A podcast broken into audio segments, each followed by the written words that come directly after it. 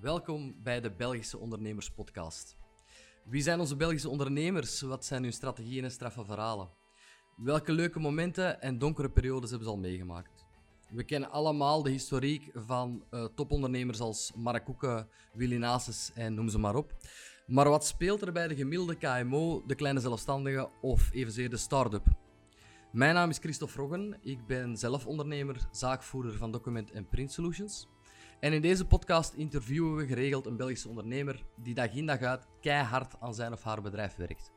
Of niet en dat uitbesteedt aan anderen. Wees klaar voor een hele race tips, nieuwe inzichten en een kijk op de realiteit in onze Belgische ondernemingen. Enjoy! Hallo, welkom bij een nieuwe aflevering van de Belgische Ondernemers Podcast. We hebben een jonge wolf in de zaal, een uh, echte jonge wolf. Het is een winner en het is zelfs een win-winner. Vandaag mogen wij, en daar ben ik zeer blij om, verwelkomen Matthias Browijs. Dag Matthias. Hey, hallo, dag Christophe. Weer een BV in mijn show. Of BV zou ik nu wel niet durven zeggen. maar als je met kop op tv komt, dan, uh, dan wordt die term BV al wel een keer naar je hoofd gegooid? Ja, en dan ben je ook automatisch, zeker met wat jij, wat jij hebt laten zien, een topondernemer al dan niet in wording, dat laat ik in het midden voor de luisteraars en de kijkers. Maar je hebt wel indruk gemaakt, dat staat vast. Dat zal je ook wel aan de commentaren gemerkt hebben, neem ik aan.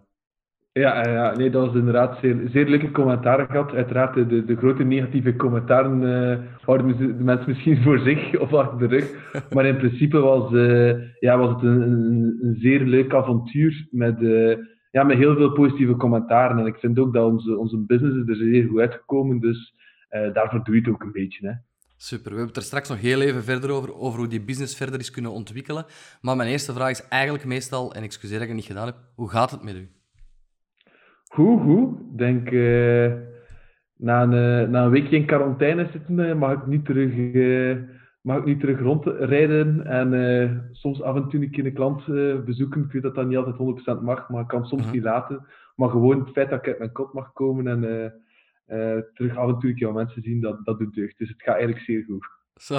Ja, je begint er zelf over quarantaine. Ik ga niet vragen wat je gedaan hebt, maakt ook niet uit. Maar heb je, wat is de invloed van heel dat gedoe van sinds februari vorig jaar op jouw onderneming Winwinner en op jouw onderneming De Harbor? Misschien moet je... Ik ga mijn vraag herpakken, sorry, mijn excuus. Wanneer mm -hmm. um, mogen we spreken van Winwinner en wanneer van De Harbor? Zijn dat twee aparte entiteiten en wat doen die juist?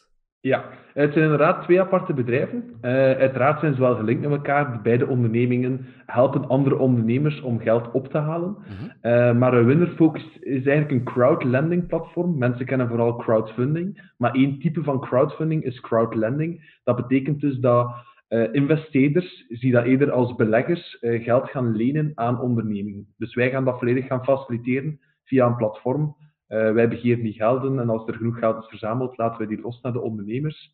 Dus dat is eigenlijk win-winner, het crowdlending platform. En de Harbor gaat eigenlijk veel breder. De Harbor is, om zo'n fancy naam te zeggen, een funding agency.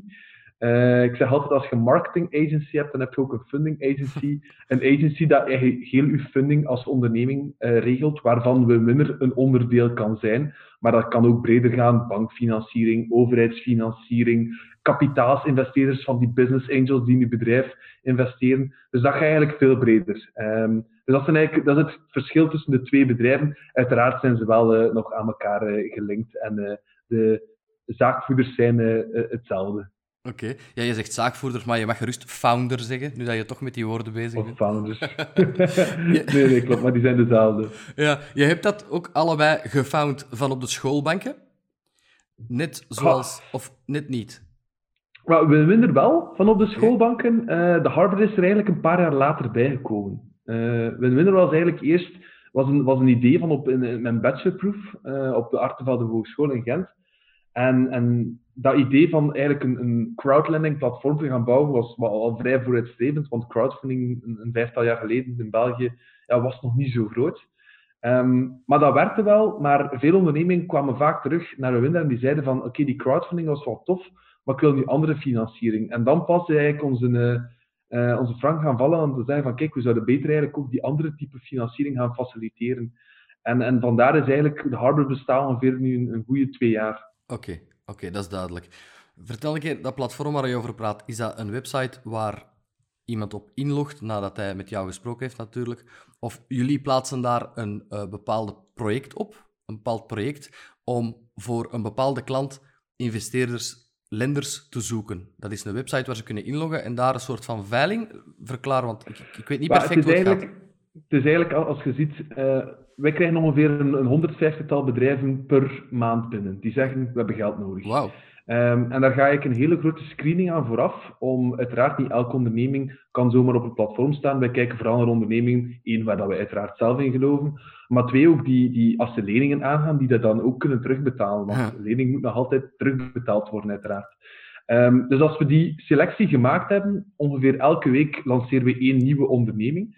En mensen kunnen zich inderdaad gaan, gaan aanmelden en gaan eigenlijk op hun wallet uh, geld gaan storten uh, die ze dan kunnen toewijzen aan projecten die op het platform staan. En als er genoeg geld verzameld is, dus een, een onderneming zoekt bijvoorbeeld 100.000 euro, maar met 50.000 euro kunnen ze ook vertrekken, is eigenlijk het minimumbedrag 50.000 euro. Als dat gehaald is, dan slaagt het project. Stel dat dat niet gehaald wordt, dan gaat eigenlijk geld terug naar de wallet van die investeerder, die dan eventueel in andere projecten kan gaan uh, steken, ofwel terug van zijn wallet kan gaan afhalen. Um, dus op die manier kunnen eigenlijk investeerders zelf gaan beslissen in welke projecten dat ze gaan investeren. Juist, ze investeren. Ik neem aan dat ze daar ook een soort van rente op krijgen dan achteraf.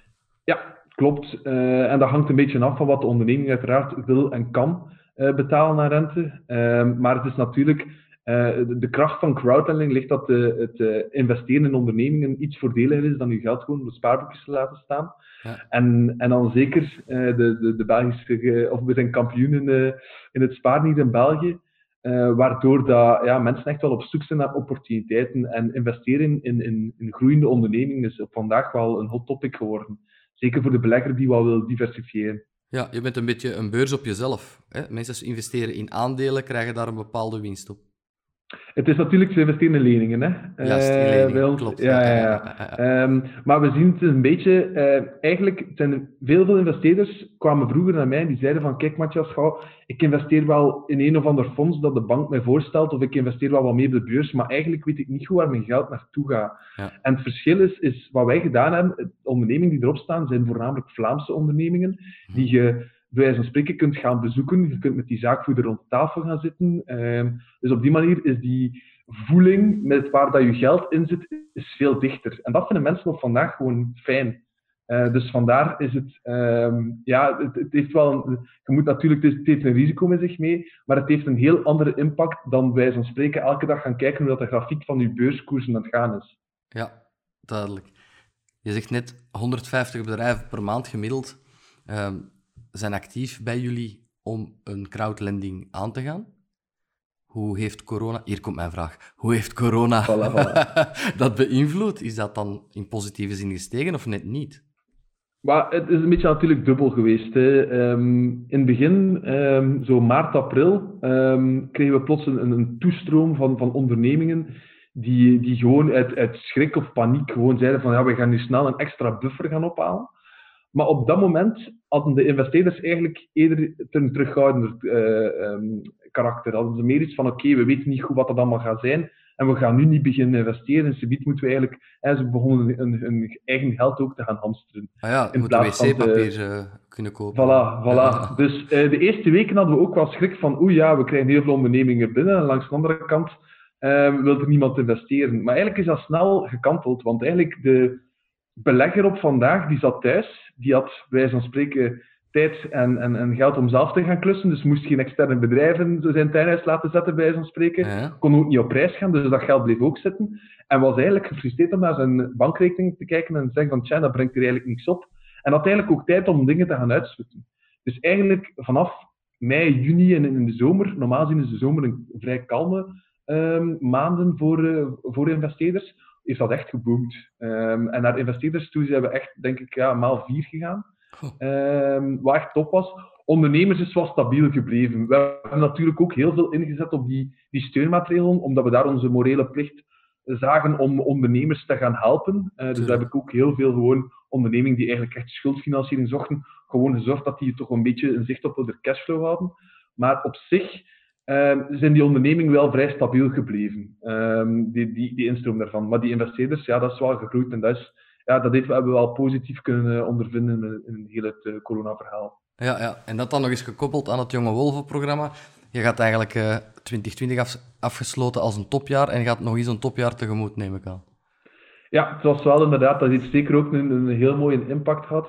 Um, dus ja, het is, uh, de, de, de, cijfers, wat een, een, elke ondernemer maakt begin januari, wat we nu ook gedaan hebben, een bepaalde prognose op voor het jaar, die je dan in, de, in de zomer misschien een keer bijstelt. Ja, wij hebben het eigenlijk gezien in de zomer, dat we, de, dat we eigenlijk al de, de cijfers aan het halen waren. Dus ja, dat heeft wel een heel luxe gevoel. En ik heb ook altijd zo, op het moment dat het echt goed gaat, ja, dan geef je nog een tandje bij om, om nog beter te doen. Ja. Dus, uh, dus ja, we hebben het jaar zeer goed afgesloten. Um, maar januari is, ook altijd, is, is, altijd ook een kalme maand in, in, in naar financiering zoeken uh, en ook naar, qua investeerders. Uh, want december is altijd een dure maand geweest ook voor, investeerders, voor investeerders. Dus vandaar hebben we nu weer de ruimte om, om te kijken wat het, wat het volgend jaar zal bieden. Super. Mag ik eens vragen, dat is misschien een stoute vraag, maar ik denk dat de luisteraar en de kijker daar ook wel interesse in heeft. Waarom komen we naar jou als we kapitaal willen ophalen? Want het gaat niet alleen over startende bedrijven, hè? het gaat ook over bedrijven die extra fondsen nodig hebben. Waarom komen we naar jou en niet naar een bank? Ja, um, we willen zeker, toen ik dit gestart ben, was dat eigenlijk meer uit de nood van jonge bedrijven inderdaad, die zeiden van oei, wij kunnen niet bij onze bank aankloppen, want de bank ja, die wil ons niet, die wil ons niet financieren. Um, dus op dat moment um, had ik gedacht van oké, we gaan andere uh, we gaan andere typen van financiering moeten in de wereld brengen. Want als de bank niet meer wil financieren, en vooral voor de jonge onderneming, ja, dan is er een probleem. -hmm. Um, maar eigenlijk dat probleem is zich niet alleen aan het stellen bij jonge ondernemingen, maar vandaag ook bij gewone algemene KMO's die naar de bank gaan, waarbij de bank zegt van oké, we willen wel financieren, maar niet het volledige bedrag. Dus eigenlijk um, is een crowdlending een vorm van eigen inbreng. Want de bank vraagt altijd hoeveel eigen inbreng gaat je gaan voorzien voor je onderneming. En dat kan ofwel geld zijn dat je er echt zelf in steekt, ofwel geld dat je ophaalt via crowdlending. Want geld dat je ophaalt via crowdlending wordt gezien als eigen inbreng. Okay. Wat maakt dat eigenlijk je bankdossier veel sterker zal zijn als je eerst een crowdlending gaat gaan doen. Um, dus wij werken heel veel samen met verschillende banken. Uh, bij, um, bij Winner hebben wij een, een, partnership zelf met BNP, waar dat wij eigenlijk gewoon rechtstreeks kijken als daar een dossier niet wordt goedgekeurd, dan komen die eigenlijk automatisch uh, aankloppen bij Winner van oké, okay, zijn, er oh, zijn er mogelijkheden om dit eigenlijk te gaan versterken met crowdlending, zodat wij het terug, toch kunnen financieren. Dus de bank wil eigenlijk wel financieren, maar die is vaak ook een beetje afhankelijk van hoeveel dat wij ophalen. Oh, fantastisch. Dus eigenlijk iedereen die iets wil financieren bij de bank en geen directe goedkeuring krijgt of eigen inbreng dient te doen, kan bij jullie terecht om die eigen inbreng te verzorgen, als het een goed ja. verhaal is. Want ik neem aan dat je niet iedereen uh, gaat capabel zien om geld te laten ophalen. Ja, nee, klopt inderdaad. Als het een goed verhaal is, als, als het financieel plan ook goed zit. Um, allee, we zijn daar wel vrij streng op. Um, een financieel plan op een, uh, op een bierveeltje gemaakt, ja, daar kunnen wij geen financiering voor ophalen. Het moet wel wat onderbouwd zijn. Okay. Um, en ook algemeen een beetje ja, de, uh, die terugbetalingscapaciteit. Hè. Ze moeten kunnen aantonen als ze bij ons met een idee komen, een idee kunnen die financieren. Ze moeten kunnen aantonen, we gaan klanten hebben, die klanten gaan op tijd betalen, bij wijze van spreken. Uh, of er zijn contracten getekend. Ja, dat geeft heel veel vertrouwen. En dan gaan we eigenlijk met een bepaald screeningscomité, noemen we dat, bepalen van oké, uh, goed of niet. En vandaag waren er twee ondernemingen op het screeningscomité, waarvan eentje alleen een heel leuk concept was, maar nog veel te vroeg. Allee, daar, daar zou niemand in investeren, maar op termijn wel ander concept, ja, die had al heel wat klanten, die wou eigenlijk verder gaan groeien. En die zei van, ja, ik wil, ik, de bank gaat sowieso al een stuk mee daar, um, maar die wou het nog meer gaan ophalen. Dus dan kwam het eigenlijk bij ons aankloppen. Dus dat was eigenlijk een vrij makkelijke beslissing. Oké, okay, en jullie hebben dan intern de financiële uh, experten tenminste, die elk aspect bekijken? Ja, dat is een beetje... Allee, ik ben eigenlijk van achtergrond meer marketing en, uh, en sales. Ja. Uh, dat is ook hetgeen dat ik graag doe. Dus ik heb eigenlijk heel wat geïnvesteerd in, in mensen die financieel echt toppers zijn. Ik noem het soms een beetje de financial wizards. die met Excel echt magische dingen kunnen doen. Um, maar dat zijn eigenlijk mensen die ik heel snel er heb bijgenomen, eigenlijk, die die analyses voor mij maken. Ja. Uh, want zo die zware analyses maken, dat is niet aan mij besteed. Ik, uh, ik luister liever naar de conclusie en maak dan een beslissing van gaan we hiermee door of niet. Snap ik. Laat ons eerlijk zijn, dat is ook gewoon niet leuk, hè? Als je daar niet genoeg kennis van hebt. Als je daar niet genoeg kennis van hebt, want er zijn, ik ken heel veel mensen die dat wel super tof vinden. Ja, dat begrijp ik. Als je een wizard bent, dan zal dat wel leuk zijn om daar wat te toveren met Excel. Maar wij gaan dan liever bij de klant vertellen waarom dat we wizards hebben, neem ik aan. Voilà, voilà. Ja, en dat is ook gewoon heel, dan, dan is het ook gewoon heel onderbouwd. Je kunt niet zomaar zeggen, à la César, van goed of slecht. Nee, het is kwestie van uh, van echt te onderbouwen waarom dat we dit niet gaan doen en waarom dat we net wel in een onderneming geloven. En ook de investeerders kijken ook wel een beetje naar ons. Het is niet dat wij, het is niet dat wij zeggen van als uh, alle ondernemingen erop staan, gaan sowieso succes worden. Dat kunnen wij nooit uh, zeggen, uiteraard. Maar ze kijken wel een beetje naar de analyse die gebeurd is. En, en ze weten ook, een onderneming die door de selectie is geraakt, ja, die heeft wel een analyse doorgemaakt. En dat is ook een beetje onze, onze verplichting naar de investeerders om die wel te gaan informeren hoe dat het bedrijf in elkaar zit. Ja, perfect. Heb je in die vijf jaar nu, zes jaar ongeveer, dat je daarmee bezig bent, al eens een, een hele moeilijke periode meegemaakt? Bijvoorbeeld de start, waarbij te weinig ondernemingen jullie kenden, of ergens onderweg iets waarvan dat je zei, wauw, hier moet ik even uh, een berg beklimmen. Ja, ik denk wel, um, ja, in, de, in, in, de wereld van financiering, uh, zeker als jonge gast binnenkomen, uh, ja. dat is een harde wereld. Um, ja. En eigenlijk in, in, in heel het begin um, ging ik vaak gaan aankloppen bij, bij financiële spelers die eigenlijk vaak crowdfunding nog niet kenden. Uh, en ben ik heel vaak op, op, deuren gebotst. Hè. Mensen die zeiden van oké, dit gaat nooit werken. Um, het zal altijd maar een klein stuk blijven. Ik, ik, deed toen, ik deed toen enkel de win-win lening, want nu doen we verschillende leningen, maar toen deed ik enkel de win-win lening ja, daar was ik wel altijd een stukje afhankelijk van de overheid. Mensen zeiden ook van ja, die win vaak zeiden ze dat is voor bedrijven die, die, die, eh, die het moeilijk hebben, wat eigenlijk niet waar was. Ja. Maar goed, ja, ik moest eigenlijk die mindset van, van langs de ene kant ondernemers, maar langs de andere kant ook investeerders, moest ik echt wel nog een stukje gaan kweken. Dus die eerste twee jaar, uh, dat was echt super moeilijk om, om, om echt zeggen dat, voet aan wal te krijgen in, mm -hmm. in, in, de financieringswereld. Um, dus dat heb ik echt wel afgezien. En daarnaast ook. Uh, er komt ook nog een heel juridisch aspect bij kijken. Um, tegen dat je daar de goedkeuringen hebt. Allee, we hebben die allemaal gehad, maar dat heeft echt wel bloed, zweet en tranen gekost. Ja. En, en dan zijn er zeker momenten als het dan even wat minder loopt en, en soms een keer een campagne die, die je denkt die gaat fantastisch lopen, die dan niet slaagt. Ja, dat, dat is wel even, even een, een zure appel. Maar goed, op zich Um, het leuke eraan, wat, wat er altijd blijven stijgen is, is het aantal ondernemingen die zeiden van wow, dit is wel iets wat ik, wat ik nodig heb. Ja. Um, en daar komen dan altijd wel campagnes uit. En het leukste moment, vind ik persoonlijk, is als een ondernemer gefinancierd raakt en zijn dromen kan verwezenlijken, of zijn groeiplannen kan gaan, gaan financieren. Ja, daar doe je het wel voor. En gelukkig kwam na elk donker moment wel altijd zo'n moment van oké, okay, deze onderneming is geholpen en die zijn ons soms wel echt al eeuwig dankbaar. We worden uitgenodigd op feestjes of we mogen in chique restaurants gaan eten. Wij zo spreken als we ondernemingen financieren omdat ze zo blij zijn. Dat kan ik me um, voorstellen, ja. Dus ja. Ja. Krijgen die juist heel veel geld van de investeerders, gaan die dan mee op een chic restaurant? Allee. uh, chic restaurant in, mate van de 27 ja, jaar. Ja, ja, ja. hebt niks verkeerd gezegd. nee, ja, ik kan me inderdaad wel voorstellen. Ik stelde de, dat is een vrij negatieve vraag, maar ik stel ze eigenlijk... Er luisteren ook heel veel ondernemers, ook heel veel startende ondernemers. Um, hoe dat je met die tegenslagen dan omgaat. Hè. Iedereen doet dat op zijn eigen manier. De ene gaat er nog harder door werken, de andere pakt een dag platte rust, bij wijze van spreken. Hoe ging je daarmee om op het moment dat, dat je echt een tegenslag of, of even een moeilijk moment had? Ga je sporten, ga je mediteren? Wat doe jij persoonlijk daarmee? Ja, ik heb sowieso altijd wel um, het voordeel gehad dat, we, dat ik de, de twee ondernemingen met twee mensen, of ja, met, met, iemand gestart ben. Dus je hebt wel altijd een, een soort... Uh, uh, soms is het een klankbord, soms is het ook een pispaal. Ja. Maar uh, in ieder geval, je hebt altijd wel iemand waar dat je soms een keer ook je, je hart kunt tegen luchten. Dus dat was al zeker een voordeel. En je negatieve zaken neemde met twee aan en je ja. elkaar op. Dat is herkenbaar. Ja. Um, daarnaast heb ik ook heel veel gehad. Ik heb, ik heb altijd een paar coaches rondom mij gehad. Ik heb die ook af en toe al een keer verwisseld. Dat is niet altijd dezelfde geweest. Maar in ieder geval, um, daar kon ik ook wel altijd verraden. Um, en als ik eigenlijk um, niet, of, of met een bepaalde negativiteit uh, in, het bedrijf zat waar ik dacht van hier moet ik vanaf gaan, ja, dan zoek je dingen waar, dat je, waar je echt op, op, op gaan focussen, je alles kunt vergeten. En ik ben heel competitief uh, ingesteld, dus, uh, dus ja, als ik een competitiesport doe, dan kan ik echt volledig alles loslaten. En, en dat helpt ook wel. Ik ben met een heel bevriende ondernemer, toen we echt gestart waren, en al jaren doen we dat, we hebben badminton tegen elkaar, en we kunnen elkaar niks.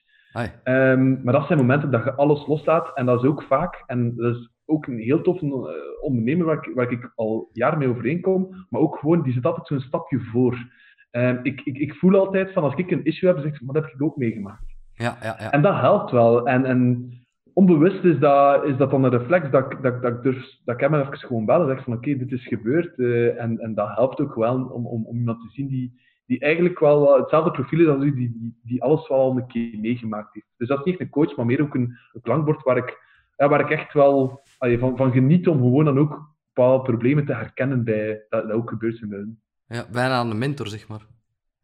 Ja, ik denk dat je dat als jong ondernemer gewoon nodig hebt. Um, alleen zeker toen, toen ik startte, ja, was, was 20, 21 jaar. Ja, dat is ja, op dat moment ja, kent je de wereld niet. Hè? En, en die tegenslagen, uh, daar, daar kon je gewoon niet mee om. De eerste keer dat er een concurrent op de, op de markt was, dacht ik van oei, een concurrent. Terwijl de dag daarna iemand zei van concurrenten, dat betekent dat, dat, goed, dat, er business is te, te maken. Hè? Dus geld te verdienen in je business. Ja. Uh, ik was niet meer de enigste echte crowdlending platform. Uh, Oké, okay, maar dat is ook gewoon goed. Um, maar heel veel mensen denken van, oei, ja, concurrent, ja, het, uh, ben de hele week... Uh, de, de, nee, dat is eigenlijk hoe dat concurrenten zijn, bijvoorbeeld. En dat waren van die zaken, ja, dat iemand, anders, iemand anders moet je dat zeggen. Zelf kun je dat, zeker in het begin, als je jong bent, uh, kun je dat niet inbeelden, wat, de, wat het eventueel impact daarvan kan zijn, dat het ook positief kan uitdragen. Ja, concurrentie maakt je sterker als je het positief opneemt. Nu, ik hoor dat veel, hè, coachen rondom u. Ik heb ook al coachen in de podcast gehad. Wat is de stap welke stap is nodig om te zeggen, ja, nu ga ik een coach nemen? Omdat, laten we zeggen, 9 op 10 jonge ondernemers nemen geen coach, gaan niet naar een coach, zien dat zelfs al een, als een kost. Ik vind dat een fout beeld, maar toch moeten ze die stap kunnen zetten om een coach erbij te nemen. Wat is daar eigenlijk, buiten het feit wat je nu net verteld hebt, van die, die tegenslagen die zich kunnen voordoen, daar kunnen zij je op voorbereiden, of als het gebeurt, zeggen waarom dat dat juist positief is. Maar mentaal, puur mentaal, wat is voor jou de stap om naar een coach te gaan? Is dat om, om bijna uit te... Is dat bijna een psycholoog voor jou dan? Nee, nee, bij mij is dat puur om bij te leren. Okay. Um, ehm, en, en de coaches dat, dat ik ook heb, allee, um, ik kan ook open in zijn. Ik heb ook zelf puur persoonlijk wel al een psycholoog geraadpleegd, gewoon, maar dat is dan, dat is dan iets heel anders. Ja, ja, maar dat, uh, wel dat, heeft, dat, heeft, veel minder, dat heeft veel minder met, met het bedrijf te maken. Um, maar voor mij, de coaches die mij in mijn business gesteund hebben, die hadden altijd een bepaald doel. En dat spreek ik ook op voorhand af. Um, Bijvoorbeeld, nu zijn we bijvoorbeeld aan, aan het groeien, uh, heel veel personeel aan het aannemen. Ja, als we iedereen samentellen, zijn we met 22. Ja, dat, dat, is, dat is een HR-issue, uh, waar ik dacht, HR, ik kan dat wel. waar ik mij heel snel gedacht heb van, oké, okay, dit moet ik aanpakken. En HR is inderdaad ook veel psychologisch. Dan moet je nadenken hoe dat je mensen gaat gaan benaderen en dergelijke. Maar we hebben iemand gewoon die ons coacht op HR. En die heeft een heel duidelijk doel. Die moet mij zorgen dat ik dit onder de knie heb. Ga ik dat ooit volledig... Ga ik ook een HR-manager worden in een groot bedrijf? Nee, absoluut niet. Dat zal ook nooit mijn ambitie zijn. Nee. Maar ik ga wel genoeg dingen leren van die persoon, zodat ik ze zelf kan implementeren in het bedrijf en daar sterker uit word. En soms is dat ook niet meer nodig.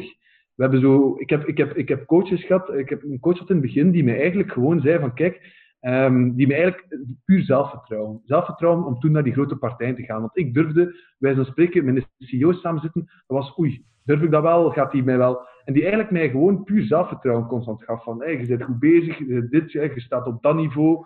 En, en dat had ik nodig. En, en om de zoveel weken ging ik daar naartoe. En dan zei ik de situatie van, kijk, dit is gebeurd. En dan analyseren we die situatie. En die coacht mij daarop. Tot wanneer, alleen nu soms heb ik misschien soms wat te veel zelfvertrouwen. Dan durf ik altijd te, snel met een telefoon pakken.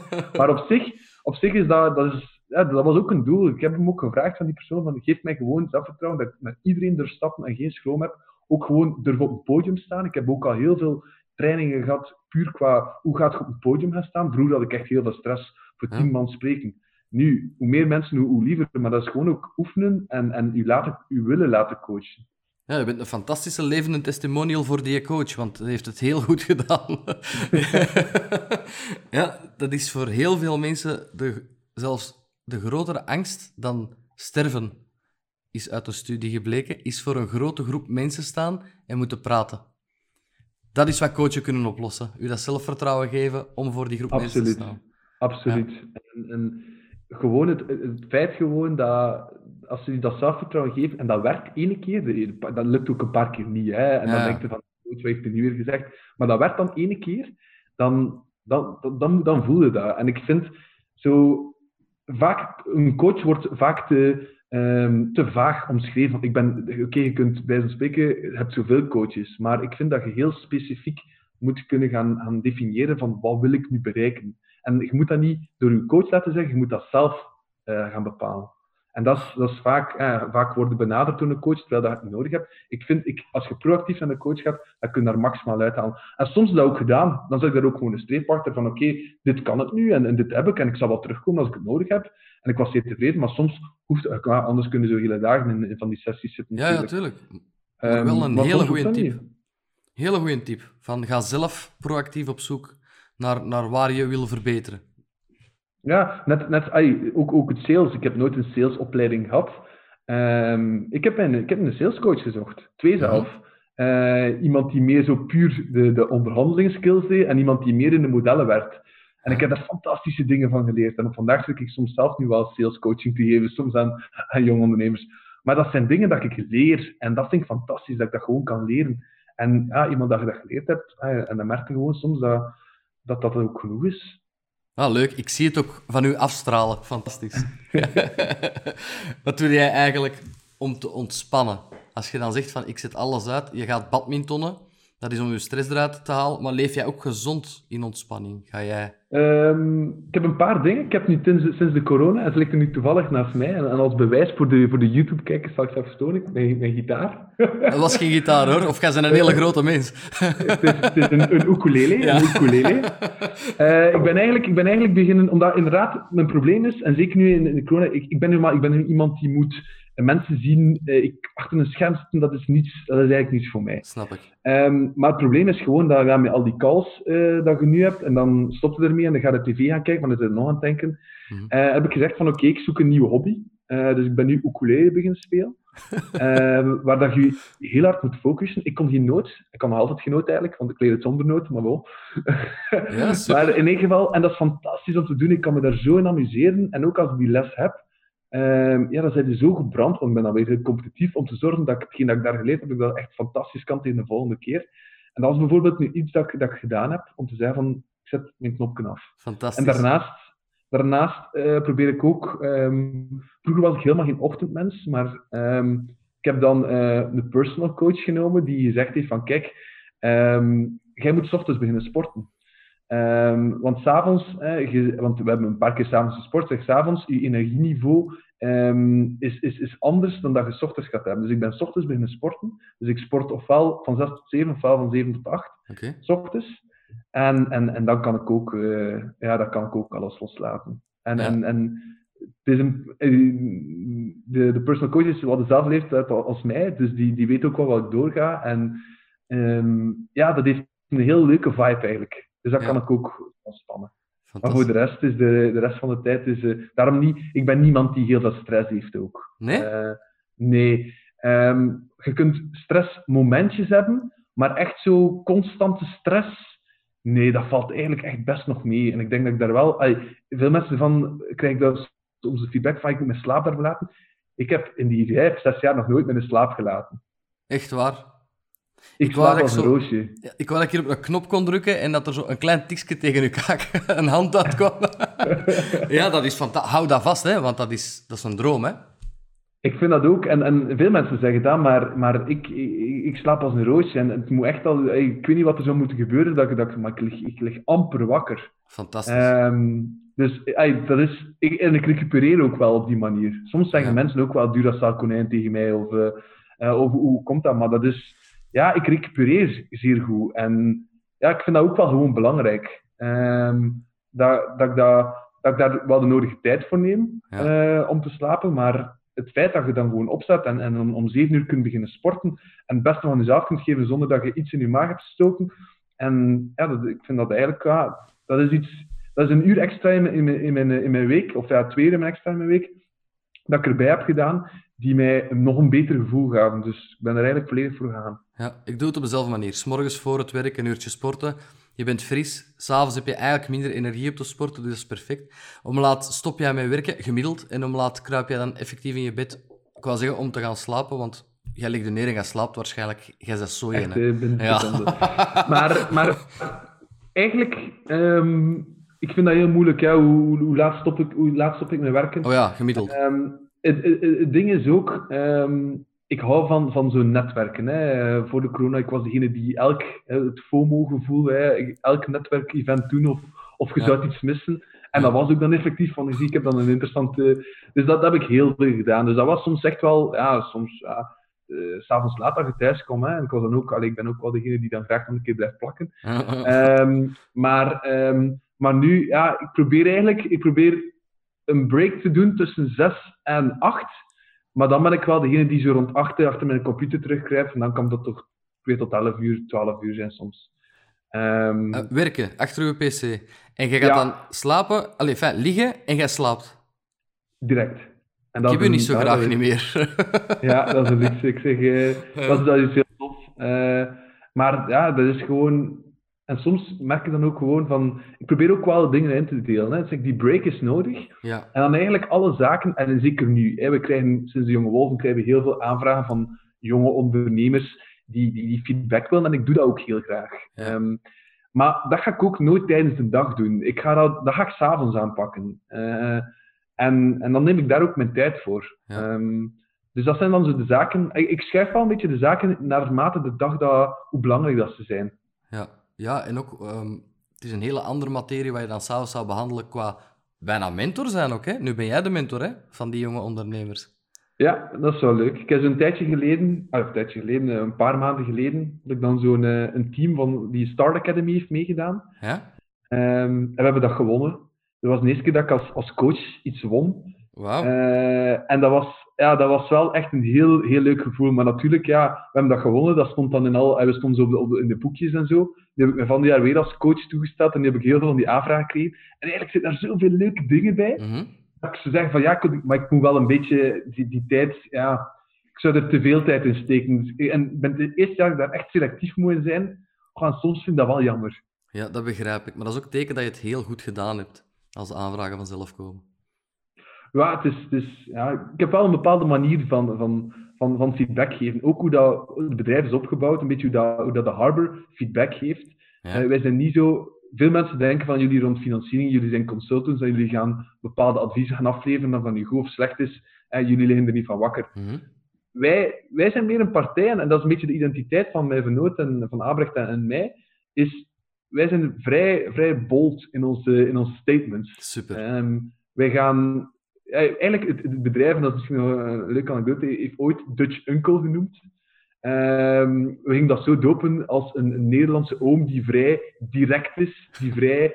eh, ja, die, die zegt waar het op staat en, en soms ook met, met, met eerder een lelijk woord ertussen dan, dan gewoon wat rond de pot draaien. En dat is ook de manier waarop ik jong, jong ondernemers coach. En, en als ik bepaalde zaken aangeef en ze doen die niet of, krijg je feedback terug achteraf, dan ga ik er ook geen tijd meer in steken. En, en soms schrikt dat wel een beetje af, denk ik. Ja, maar... maar- dat is ook de meest correcte manier hoor.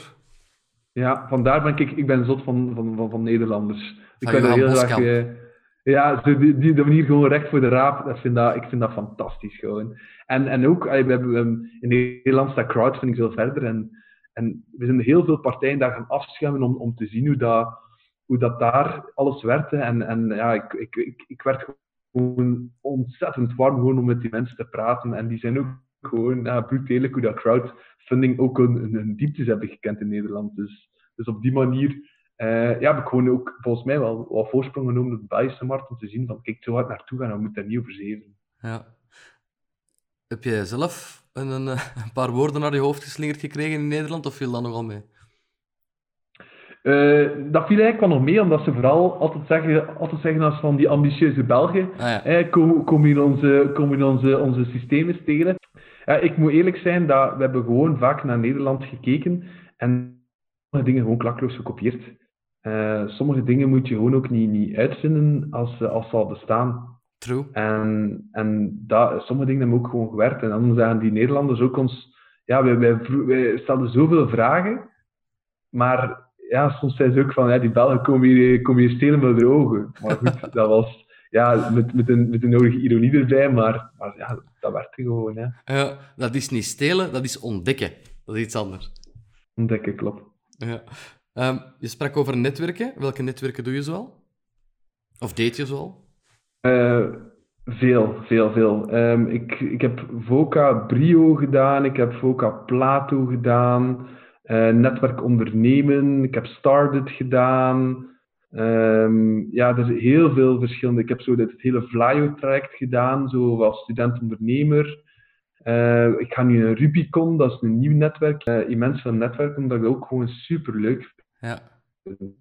Maar hetgeen waar ik nu het laatst meest aan is, uh, is netwerkondernemers, dus dat ze dat aanpakken. Ja, die ken ik niet. Wat, wat houdt dat juist in? Maar het is eigenlijk ook een, een, een netwerk van, van ondernemers die, die aan het groeien zijn. Niet de, niet de pure startups, maar die aan het groeien zijn. En die eigenlijk vooral veel aan elkaar uh, delen. Veel, veel know-how aan elkaar delen. En als het over heel, als het over heel uh, Vlaanderen, en in, in, Wallonië hebben ze dan de uh, Westerese Entreprendre. Um, ja, ik vind dat persoonlijk vind ik een heel leuk netwerk, omdat daar echt, echt soortgelijke ondernemers in zitten in de fase waar we nu in zitten. En dan krijg je ook een mentor. En, en het feit gewoon dat, dat, dat die echt oprecht eigenlijk pro bono u gaat, gaat gaan, coachen. Uh, ja, ik vind dat fantastisch gewoon. Ik hoop dat ik in, ook in een fase zit dat ik uh, die tijd vind dan om, om in al die netwerken in te zitten die dat dan ja, mensen zijn ja, zelf, zelf al op pensioen die, die, die, die dat gewoon willen doen. Um, en daar niks meer aan willen verdienen, wat, wat eigenlijk fantastisch is. Dat zijn echt topprofielen soms. Oké, en dat is netwerkondernemen.be of zo? Ja, dat is, het, dat is netwerkondernemen. Dat is een heel, een heel, toffe, een heel toffe vibe dat, dat, dat daar oh, ja. Ik noteer het mee. Ga ik ook eens kijken. Um, in al die jaren, tot hiertoe, de herinnering die het meest is bijgebleven, de deal die het meest is bijgebleven, het zosse voorstel, dat je dacht van, oh mannen, waar, waarom gaan wij hier aan beginnen? Vertel. Ik overval u ermee. Uh, een, een paar dingen die mij die meest zijn bijgebleven, maar een van de, een van de leukste dingen die mij is bijgebleven is um, toen dat ik ooit um, uh, in het, uh, het kabinet was, kunnen noemen, maar eigenlijk in het, het stadhuis van Brakel zat. Brakel? Um, ja, van Brakel. Okay. Dus ik ben, ik, ben zelf, ik ben zelf van Oudenaarde en Brakel is niet zo ver. Okay. Maar ik zat in het stadhuis van Brakel omdat onze huidige premier, Alexander de Croo, daar nog altijd burgemeester is. Oh, en ja. één keer om de zoveel tijd ontvangt hij de mensen van Brakel die vragen hebben en die mogen dan x aantal tijd hun, hun vraag stellen. Ah, ja. Ik ben dus niet van Brakel, dus ik mocht daar eigenlijk niet zitten. maar, ik wist, maar ik wist wel dat dat zo'n moment was. Dus ik had via via geregeld dat ik daar een, een slotje had. Um, maar dat was eigenlijk heel in het begin. Ik ga ook nooit vergeten, dat was de dag dat België tegen Italië speelde uh, voor het EK. Uh, en ik heb de eerste helft gemist. Ze hebben wel ook verloren toen. Maar ja, dat is geen excuus. Maar ik heb de eerste helft gemist. Ja. uh, en het feit gewoon um, dat ik daar zat, was eigenlijk gewoon om, om ervoor te zorgen dat, dat Alexander Kroo, die toen bezig was met ook fiscale interessante maatregelen voor jonge ondernemers, eigenlijk mijn platform mee ondersteunde. Um, wow. ik, heb hem dat ge- ik, heb, ik heb daar de, de tijd gehad en hij zei letterlijk toen van, ah, Matjas, um, allee, heel fijn dat je zei, eigenlijk mocht je niet zitten, maar ik vind uit de manier hoe dat je hier geraakt zit, vind ik leuk. Um, kom volgende week naar mijn, uh, naar mijn kabinet in Brussel. We zullen dat verder bespreken, maar ik ga je helpen. Echt? En effectief, hij heeft, hij heeft ons echt geholpen, hij heeft ons geïntroduceerd bij de, bij de juiste mensen. Um, allee, op politiek niveau was dat wel belangrijk. Uh, we hebben een intro's gehad, allee, die ik anders nooit had gekregen. Hij heeft zelf een filmpje gemaakt waar hij gezegd had van kijk, ja, fiscaal interessante maatregel uh, is, is fantastisch. En het feit dat een jonge, uh, jonge gasten zoals Abek en, en Matjas dit gaan ondersteunen voor ondernemers, dat steun ik absoluut. Ja, en dat heeft ons op dat moment echt zo'n boost gegeven. Tuurlijk. Um, en dat was gewoon ja, door, door eigenlijk sneaky in Brakel in dat, in, in, in dat um, ja, stadhuis of, of gemeentehuis te gaan zitten met, met mijn beurt af te wachten. Op zo'n warme dag, ga dat echt nooit vergeten. Gedurfd, maar soms moet je ook gewoon een keer sommige dingen durven en dat, dat, dat komt wel goed uit dan. Wat, wat een fantastisch verhaal. Dat is waarschijnlijk na uw eerste of tweede coaching, coaching sessie van die vertrouwenscoach, ben ik zeker van. nou, ja, maakt... ja, Zeg maar. Zo, zulke dingen, zulke dingen moeten moet inderdaad gewoon durven. En in het begin had ik dat nooit gedaan, maar soms was ik dan zo'n beetje de, ja, de rebel en, en dan aftoetsen van oké, okay, is dat haalbaar of niet. En, en pas op, dat draait ook soms van een keer verkeerd uit, maar, Ja. maar dat was eigenlijk perfect gelukt. Dus ik ben daar, eh, ja, ik vond dat heel, heel fijn eh, om, dat, om dat mee te maken. En, en dat is heel leuk om na te vertalen. Tuurlijk, je moet dat niet alleen durven, je moet ook maar op het idee komen. Soms dat een beetje out of the box moet, moet, moet kijken, maar ja, het werkt wel. En, en zo hebben we dan nog wel, wel zaken geprobeerd. We hebben zo, um, ik ga het ook nooit vergeten, uh, we zijn zo ooit met de, um, met de, de sociale uh, bemiddeling naar buiten gekomen, uh, in de hoop om, om, om, om sociale ondernemingen en, en, en VZW's en dergelijke te gaan stimuleren, wat we vandaag nog altijd doen. Ja? Um, maar ik was eigenlijk gaan, ik was eigenlijk gaan kijken van oké, hoe moet ik dat eigenlijk naar buiten gaan brengen? Dus ik wou daarmee in de pers komen. Um, dus wat heb ik dan eigenlijk gedaan? Uh, ik ben ook mensen gaan zoeken die wel een naam hadden rond sociale ondernemingen. En toen had ik um, ook toenmalig minister Jeff Tavernier, die eigenlijk ook hier, in, die vaak in Artevelde was, want die zit ook in de raad van bestuur en dergelijke daarvan, oh, denk ik toch. En ik zat ook op Artevelde, dus ik kon daar wel vrij gemakkelijk bij. Dus we hebben daar even mee gesproken en Jeff zei van, ah ja, kijk, ik vind dat wel tof, ik zal op uw persbericht, zal, zal dat een quote geven. Ja, en plotseling stonden we in de tijd als student met de, met de uh, bij doet nu ook sociale onderneming. stonden daar zo plotseling in de tijd te blinken. Ja, dat, was, dat was wel top. Uh, we doen nog altijd sociale onderneming, niet dat we dat enkel doen. Maar ja, dat werd zo even uitgelegd en dat heeft ons wel, dat, dat, was wel mooi om, om, om, om, om zo op jonge leeftijd in de tijd te komen. En dat geeft ook gewoon heel veel credibiliteit op dat moment. Sowieso. En dan, en dan kunnen we wel, wel een keer gaan spreken met andere partijen die zeggen van, ah ja, ik heb u gezien in de tijd. Ja. En ah, ik zeg, als je, als je 21 jaar zit en je staat met je kop in de tijd, ja, dan moet je toch wel iets te vertellen dan dat zinnig is, denk ik. Sowieso. Ja, ik heb ook eens in de tijd gestaan, maar de krant lag gewoon op de grond omdat er een natte plek was. Maar voor de rest... ja, nee, fantastisch. Dus, dus eigenlijk is hier de boodschap, durf, hè. Durf mensen aanspreken. En met het juiste idee gaan, gaan ze je zeker helpen. Ik kan niet meer uit mijn woorden geraken, zelfs van verbazing. Het leuke aan, aan uh, de boodschap die je nu gebracht hebt van de laatste drie minuten, is dat de naam Alexander de Croo, onze premier, een keer of tien gevallen is. De staatsveiligheid pikt dat op, dus ik mag hem taggen op LinkedIn. Je gaat dat zien. nee, ja, zeker en vast, zeker en vast. Nee, fantastische verhalen. Dat zeker nog kennen. Tof, ja, maar ik zet hem erbij. Misschien dat je, dat je nu op het, uh, het hoogste kabinet geraakt en dat je internationaal kan gaan. Die Nederlanders zullen nog wel vloeken. Ja, uh, nee, maar natuurlijk, dat is, dat is leuk als iemand ons steunt. Maar wat een leuke verhalen. En, en heb je ooit zo een, een onderneming gehad die naar jou kwam, waarvan dat je dacht, ja, dit is, dit is te gek voor woorden. Wat een fantastisch raar verhaal hangt hier aan vast. Iets volledig out of the box? Uh, ja, we hebben, we hebben heel veel verschillende typen van, van ondernemingen gehad die bij ons kwamen. Um, een onderneming die eigenlijk um, die het jammer genoeg niet gehaald heeft. Wat ik wel echt, echt hek vond, was eigenlijk een, um, een man die eigenlijk tegen mij zei, die kwam, die zei tegen mij van, kijk, ik wil een boot bouwen. En toen ik zei van, heb je ooit al een boot gebouwd? Zei hij, nee, ik heb nog nooit een boot gebouwd. Was zijn naam Noah? en die zei van, kijk, ja, ik wil een boot bouwen en ik wil eigenlijk uh, een elektrische speedboot gaan bouwen. Dus um, blijkbaar gaat de binnenwater, ik weet niet of dat is, maar gaan de binnenwater binnenkort gaan allemaal elektrisch moeten zijn. Dus daar zit wel een markt in. En die man had nog nooit een boot gebouwd, maar die ging wel een elektrische speedboot bouwen en die heeft dat ook effectief gedaan. En die boot is aan het mas te water gegaan. Ik heb er niet op gestaan, maar mijn vernoot heeft op die boot gestaan. En echt waar, het moment dat hij naar mij kwam, dan denk ik van, maar allee, ah. zijn een keer serieus. Uh, maar die doen dat wel. En dus pas op, zo hebben, zo hebben er nog Um, soms mocht gewoon ook mensen niet onderschatten. Um, dus ja, we krijgen soms echt heel gekke ideeën binnen. En soms is dat ook heel lachwekkend soms. Hè. Um, maar, maar ja, mensen, mensen hebben zotte ideeën en soms lukt dat dan ook gewoon. Wel, dus, je zegt dat... zelf, soms is dat heel lachwekkend, maar wanneer beslis je dan van ja, dat gaan we aan de kant zetten? Of oké, okay, het is lachwekkend, het is gestoord, maar let's go.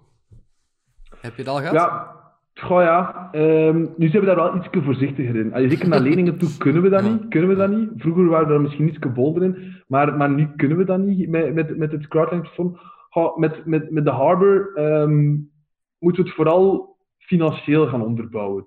Okay. Uh, ik ken niet alles. Ik, ik kan niet oordelen, um, en mijn collega's ook niet, over alle markten dat die aan het evalueren zijn en hoe dat, dat allemaal gaat zijn.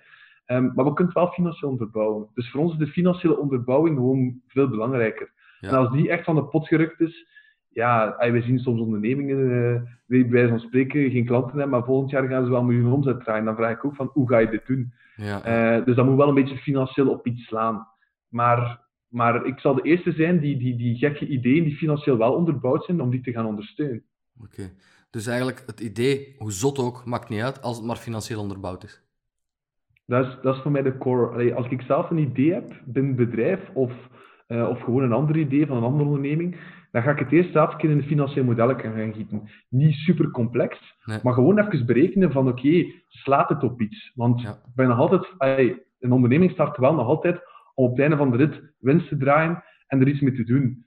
Um, en niet omdat dat je, je passie is of je, je droom is om gewoon dat te doen, maar daarom je boterham niet mee te verdienen. Ja, klopt. Oké.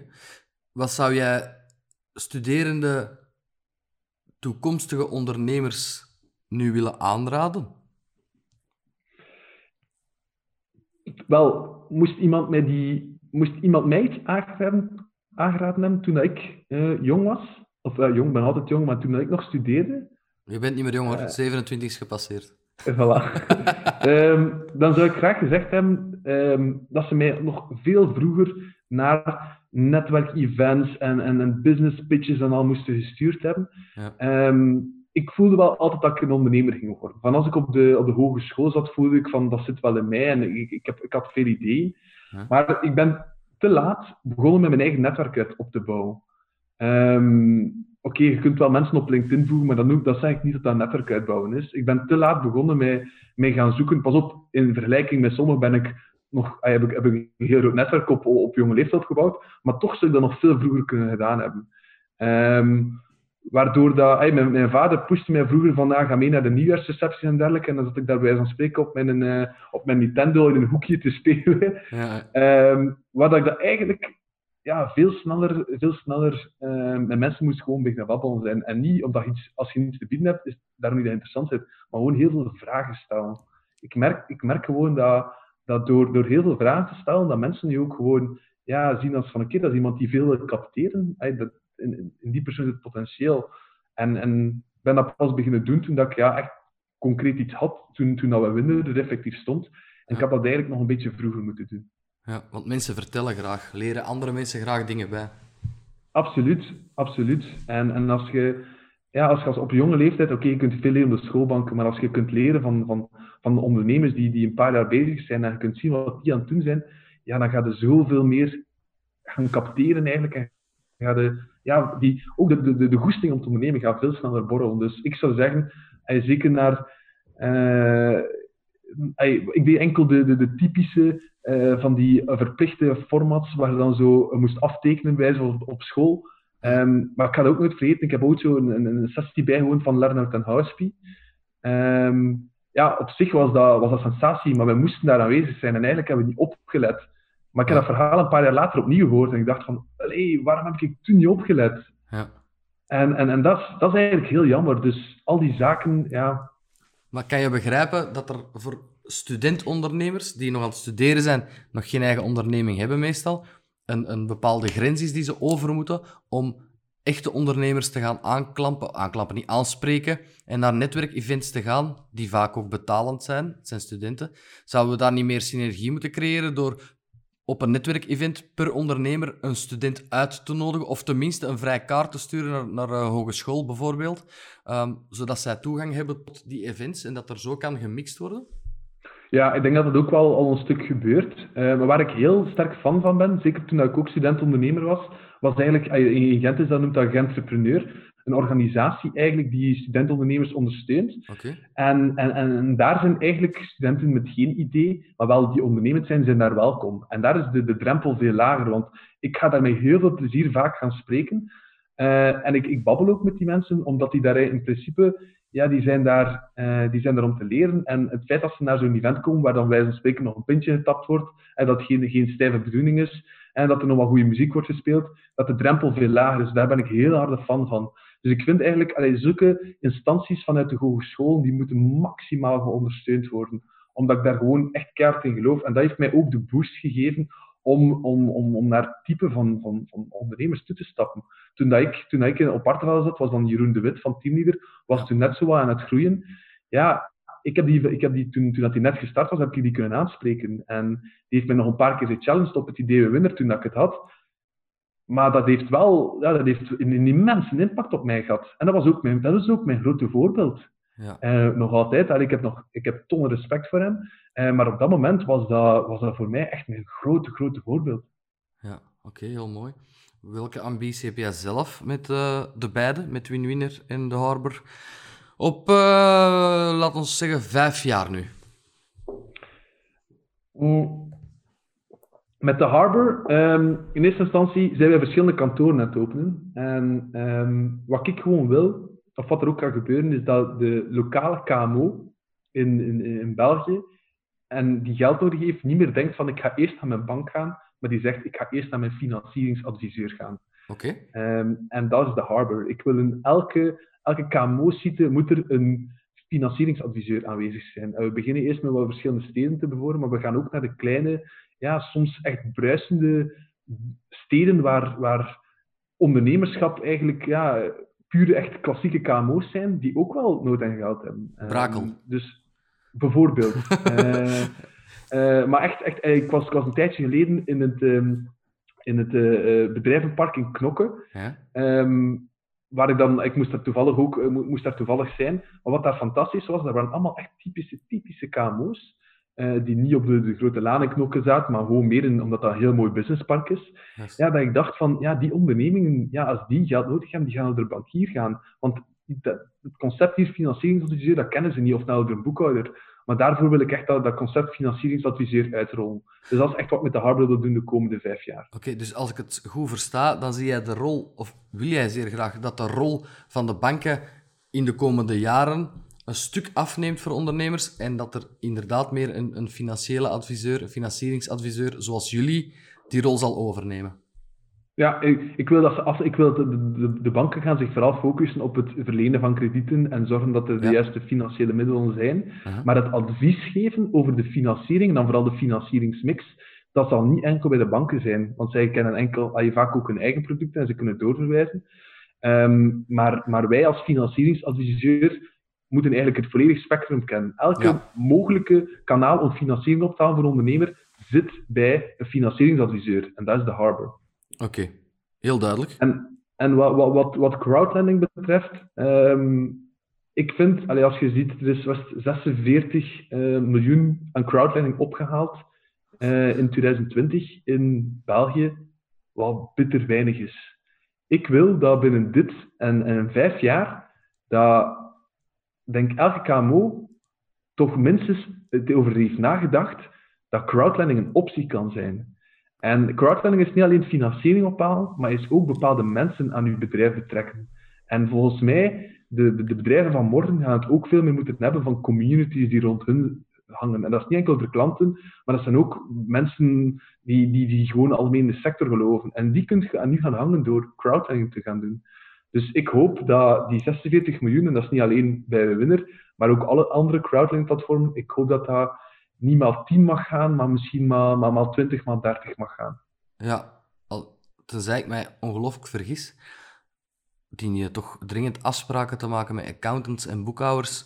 En zijn zij ook degene die de ondernemers naar jullie gaan doorsturen? Dat, dat doen we uiteraard al. Uh, heel, veel, heel veel accountants en boekhouders kennen ons al. Het is gewoon een kwestie van um, ja, altijd goed af te stemmen van oké, wat verwacht een crowdlending platform? Wat verwacht een, financieringsadviseur? Ja, ja maar ehm, weet dat het bestaat. Hè? De meesten weten zelfs niet dat het bestaat. En, en dat is nu de uitdaging dan. Daar zijn wij, daar zijn we inderdaad keihard mee bezig. Ja, het is op ehm, tv komen of zo, ja? Ja, dus het schijnt, dat schijnt wel nog een impact te hebben. Oké, mooie ambities. De vraag die ik elke keer stel, ik weet niet of dat je al weet wat er gaat komen, maar anders overval ik u ermee en dat is meestal het beste. Welke tip geef je aan jezelf als je vandaag terug zou starten? En het mag niet over netwerken gaan. Ja, oké. ik, zou, ik zou eigenlijk uh, als tip geven, is veel sneller um, mensen aannemen die, um, die iets, uh, geen junior profielen direct. Die junior profielen is, is, is heel leuk om aan te nemen, maar niet besparen op de eerste mensen die je aanneemt. Um, Allee, ik heb altijd iets van, ik zeg dat ook, als, als een bedrijf, een bedrijf heeft fases en zeker in het begin is het vaak echt zoeken en wilt je vooral besparen, want oei, mijn eerste personeelslid. Maar als je de financiële middelen hebt, ja. en je, uiteraard ja, kunt je die gaan vinden, dan moet je echt zorgen dat je bepaalde toppers in je bedrijf aanneemt op vlakken waar jij niet goed in bent. Want dan gaat het echt veel, veel sneller. Um, en in het begin, we hebben, ons, we hebben gestart met, met heel wat stagiairs. We gaan die stagiairs zoveel verantwoordelijkheden dat die, dat die mannen stress hadden van hun eigen stage, wat ook niet de bedoeling was. Maar ja, het moment dat wij onze eerste werknemer aannamen, en we hebben ooit um, in, eh, ja, niet, niet zo lang geleden, hebben wij iemand, wel iemand erbij genomen die 20 jaar bij een bank gewerkt had. Oké. Ja, zo'n profiel Ja, uh, die er toen bij kwam, ja, dat heeft een impact op uw business. Ja, Eh, dat, heeft, dat heeft echt een impact op uw business. We hebben nu ook de mensen die we er nu bij halen. Allee, uiteraard moet je soms jonge profielen er ook bij halen. Ja. Dat heeft ook een heel toffe vibe. En, en die kun je inderdaad in je structuur gaan, gaan meepakken en opleiden. Ehm, maar de- sommige key functies, die moeten echt gaan zorgen dat je kwaliteit binnenhaalt. Je zag mij zeer overtuigend ja knikken. De luisteraar ziet dat natuurlijk niet, maar je kan soms beter een stuk meer uitgeven aan iemand met heel veel kennis en, en de nodige ervaring, dan drie, vier keer proberen met een juniorprofiel waar je tijd insteekt, waar je eh, je Latijn insteekt en waar uiteindelijk drie, vier keer vervangen moet worden. Waarmee ik niet wil zeggen dat je geen juniors moet aannemen, wat jij zelf net aanhaalt, die gezonde mix, maar eigenlijk moet de basis starten met kennis en ervaring en dan die gezonde mix maken. Ik volg Ja. uw tip wel helemaal. En ik denk, om, daar misschien nog een stukje op aan te vullen, of ook de reden wanneer ik, wanneer dat zelf beseft heb, was eigenlijk ehm, omdat je, hebt, wilt een crowdlending platform zijn en dat begint met een simpel websiteje. Dat begint dan met een website met al een klein backend achter. En dat eindigt hopelijk ooit in de Ferrari van de crowdlending platformen. Ehm, maar zover zijn we nog niet. Maar eigenlijk, ehm, in het begin werden we heel hard gepusht. En ik zie dat nu, heel veel jonge ondernemers worden ook heel hard gepusht om direct heel veel te investeren in development en direct het beste eigenlijk IT-tool te maken. Mensen wouden dat wij ja, de, de Ferrari van de crowdlending waren.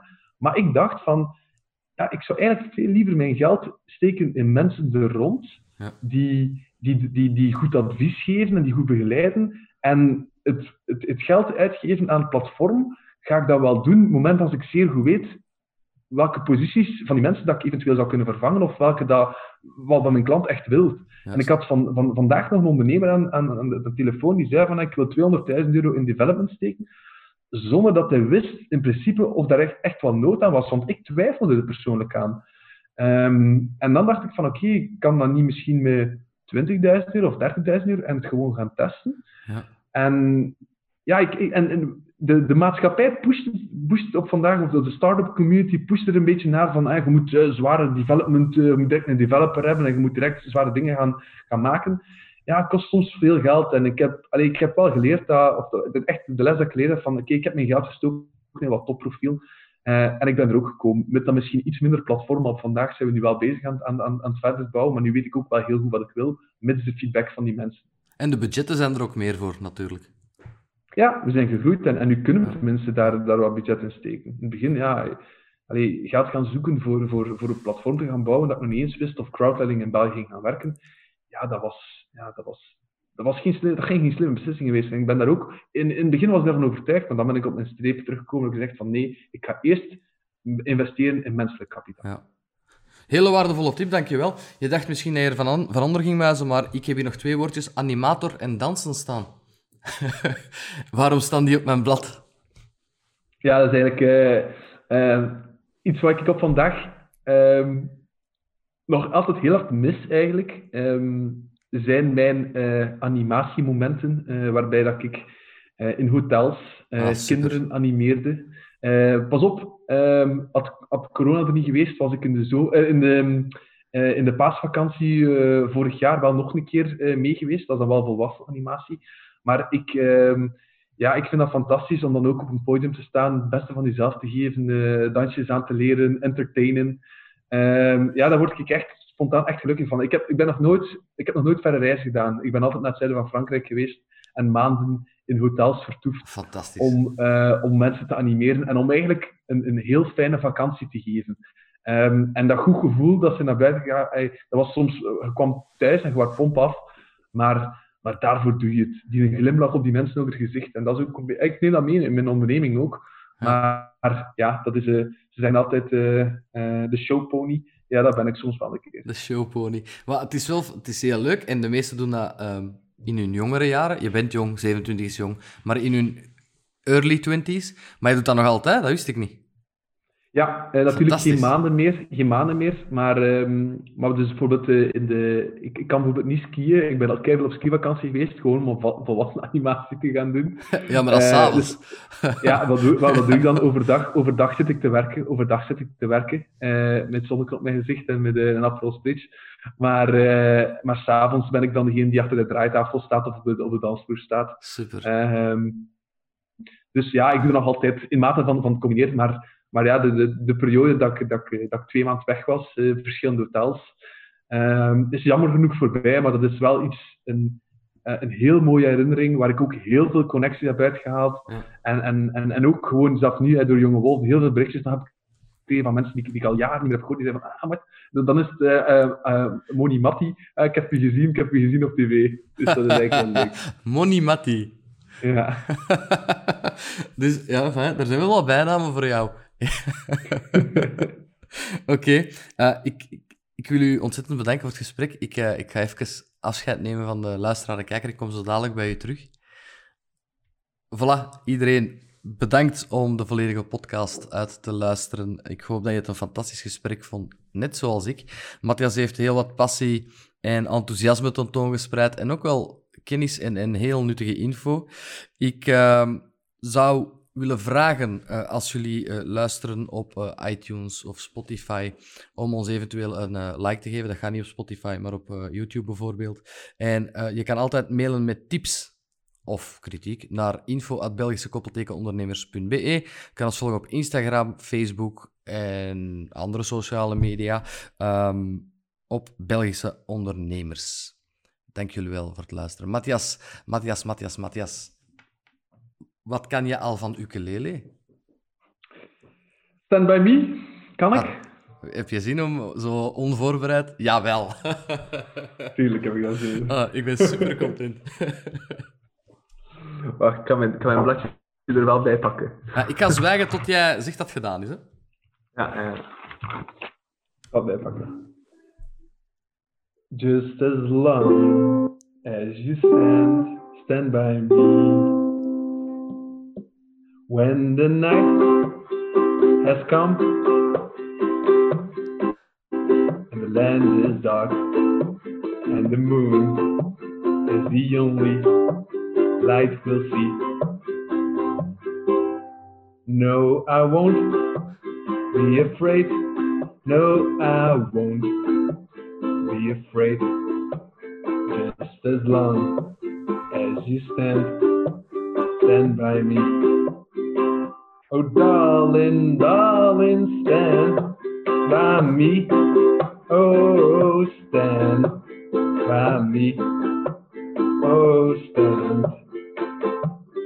Stand by me. Stand by me. Maar fantastisch. Dat was echt ook goed, hè? En dat is niet omdat je het gewoon... Fantastisch. Super. Dat, dat gaat er goed af. Dat les heb ik al gevolgd. Hoeveel? Zes? Zes. Ja. Wauw, dat gaat wel heel snel. Matthias... Het is, uh, ja, proberen, hè. Het was, het was fantastisch. En, en het einde, ik denk dat ik het gewoon als einde ga gebruiken voor elke podcast. Ik ga het eens bekijken. Maar het was, het was top. Dus ik heb geen, vooral duidelijkheid, ik heb geen zangles gevolgd. Hè. Nee, nee, dat was duidelijk. Ja, het ging over ukulele. Matthias, bedankt, bedankt, bedankt. Ik was zeer trots om u erbij te hebben. Ik vond het ook een heel gezellige en leuke podcast. Ik hoop van jou hetzelfde. En, um, het, was super, het was super fijn, dankjewel om, uh, om mij uh, aanwezig te hebben. Heel graag gedaan en uh, ik zie u graag nog op tv verschijnen. Of tijdens, als het terug mag, een netwerk tijdens een gezellig pintje. Fantastisch. Merci. Salut iedereen.